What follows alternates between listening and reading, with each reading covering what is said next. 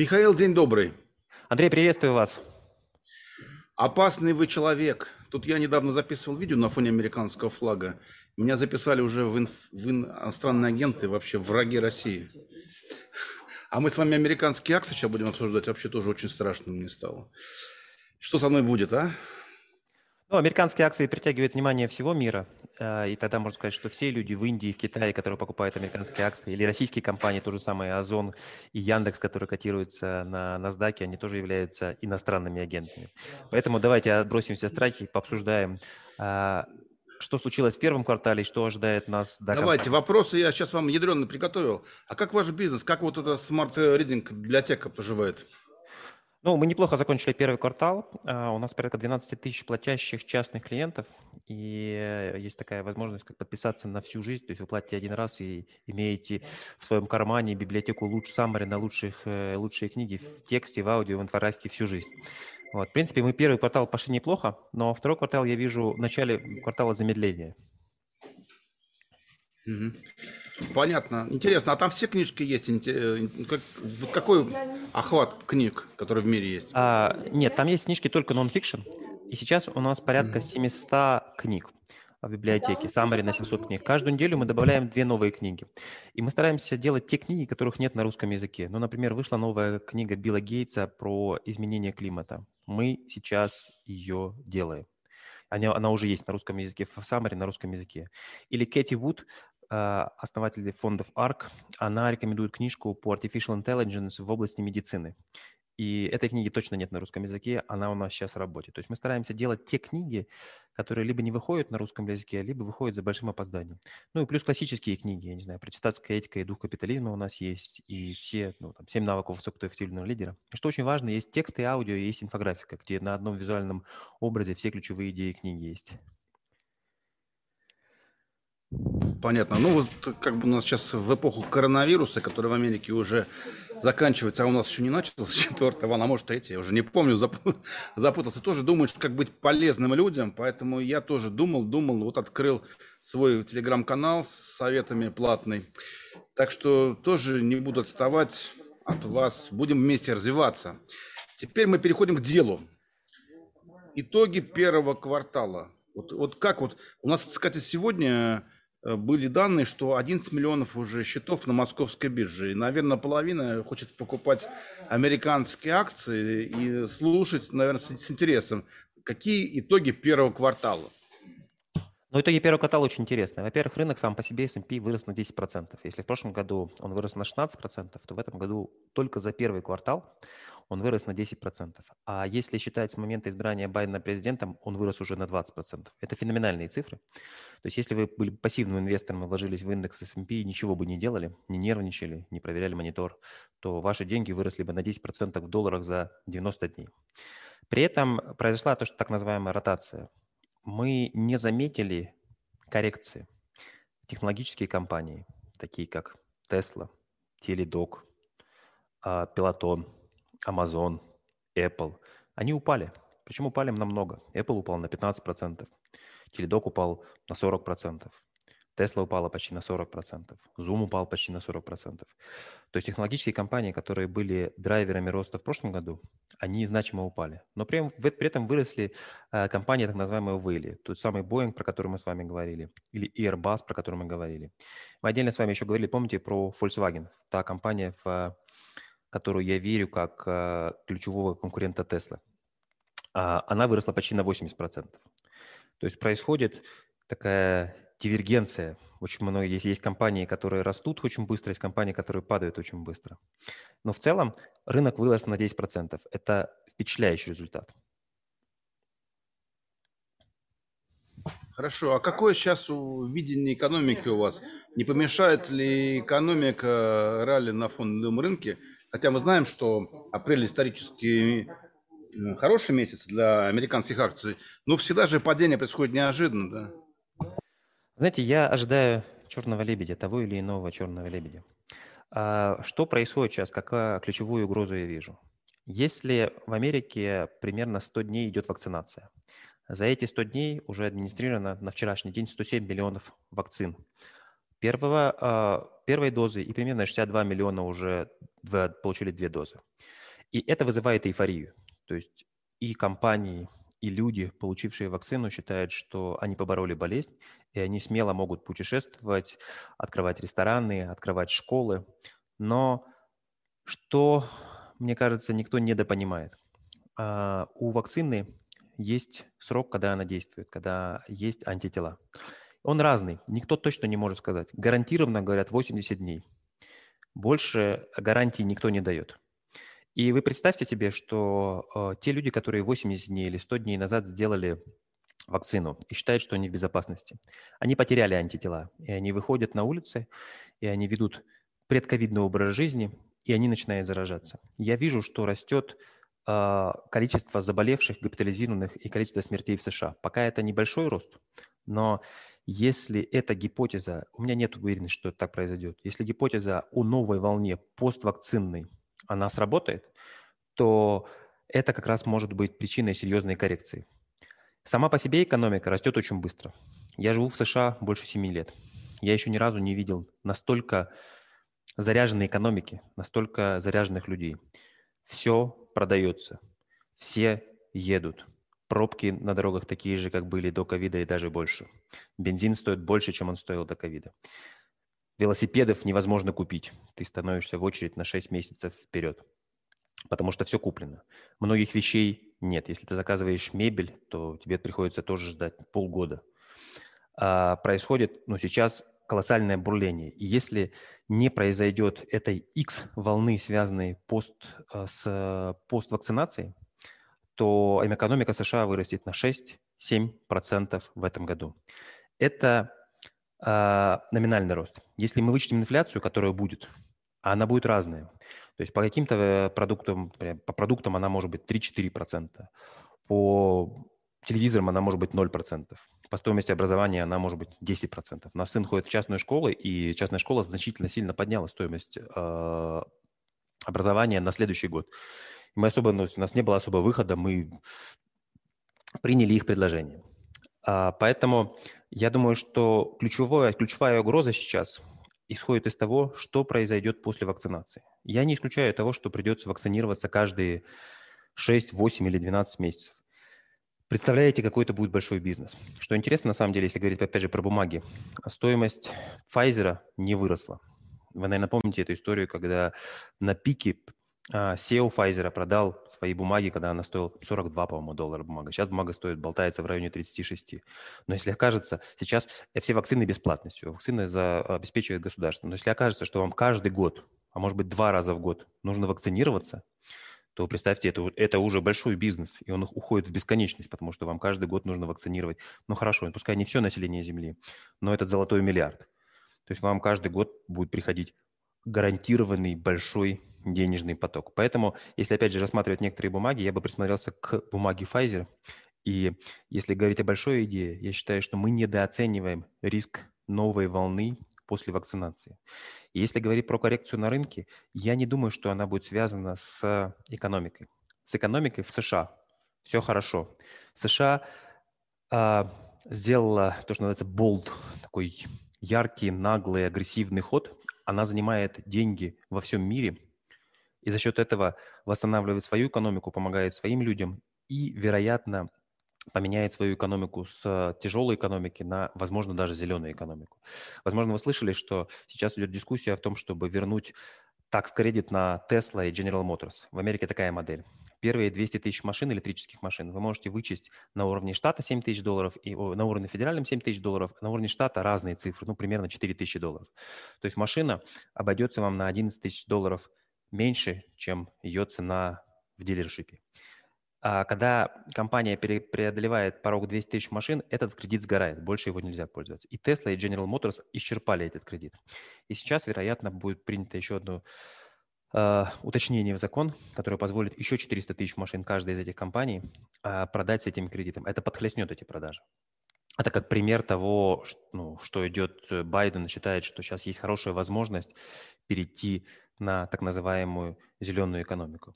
Поэтому, обобщая, я очень, то, что называется, булиш, я с очень большим оптимизмом смотрю на рост фондового рынка в США, и мой прогноз, я его сохраняю, он будет 420-440 по индексу S&P до конца года, если мы не свалимся в, в волну, связанную с поствакцинацией. Если мы свалимся, то это может быть штопор.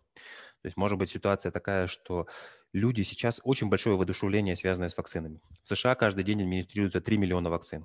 В нашем штате, в Колорадо, уже можно любому человеку старше 16 лет записаться. Я записался на вакцину на 19 мая, и, ну, то есть, вероятно, пройду эту вакцинацию.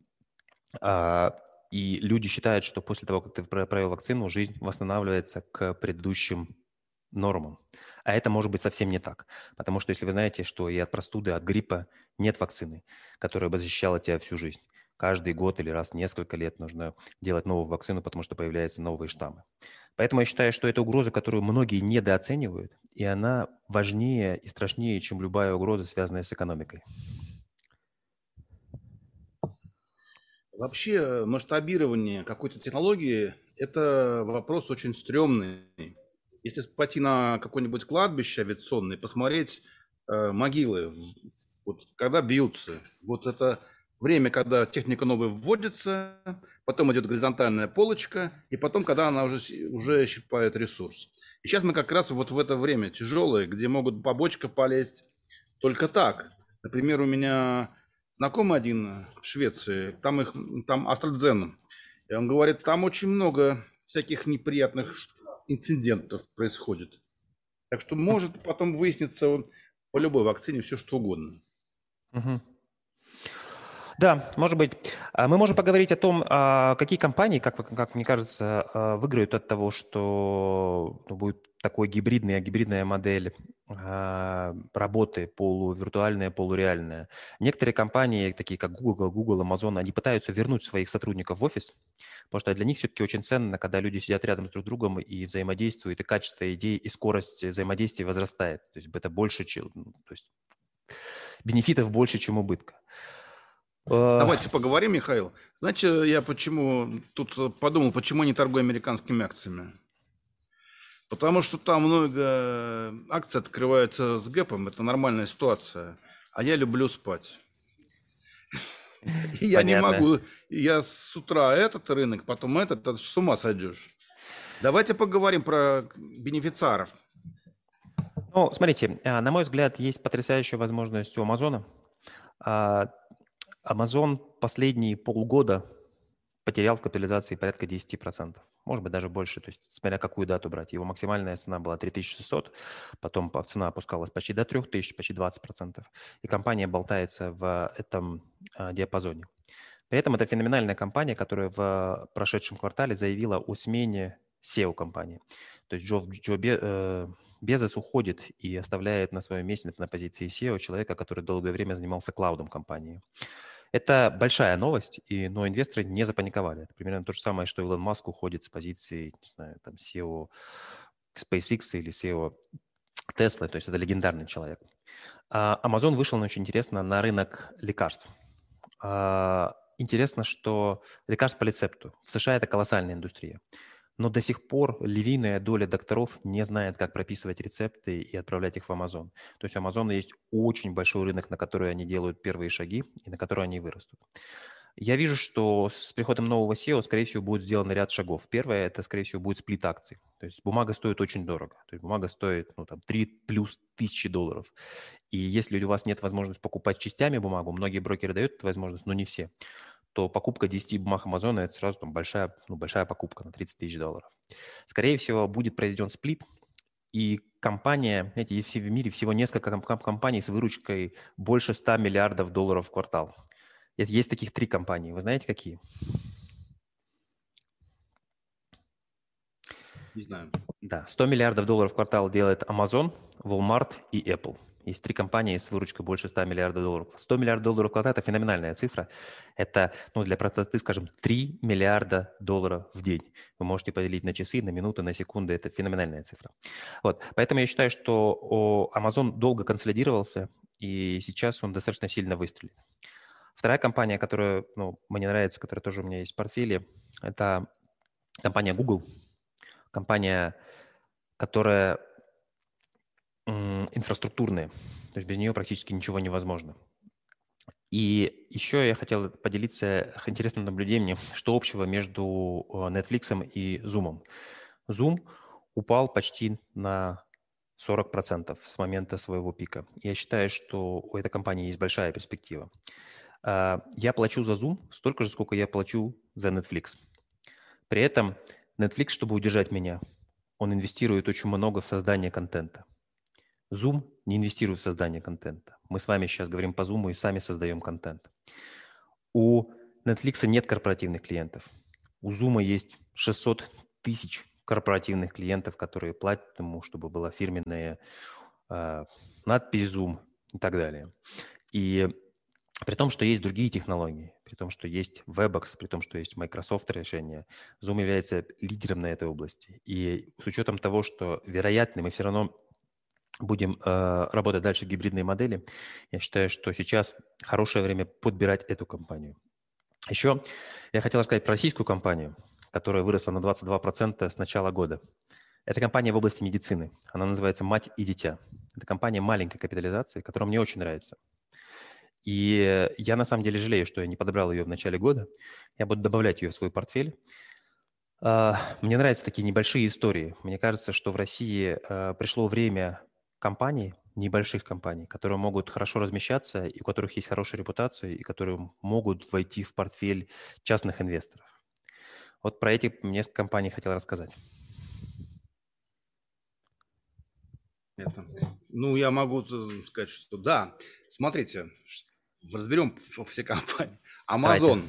отличная компания, без проблем, да, но там есть сейчас профсоюзами скандалы.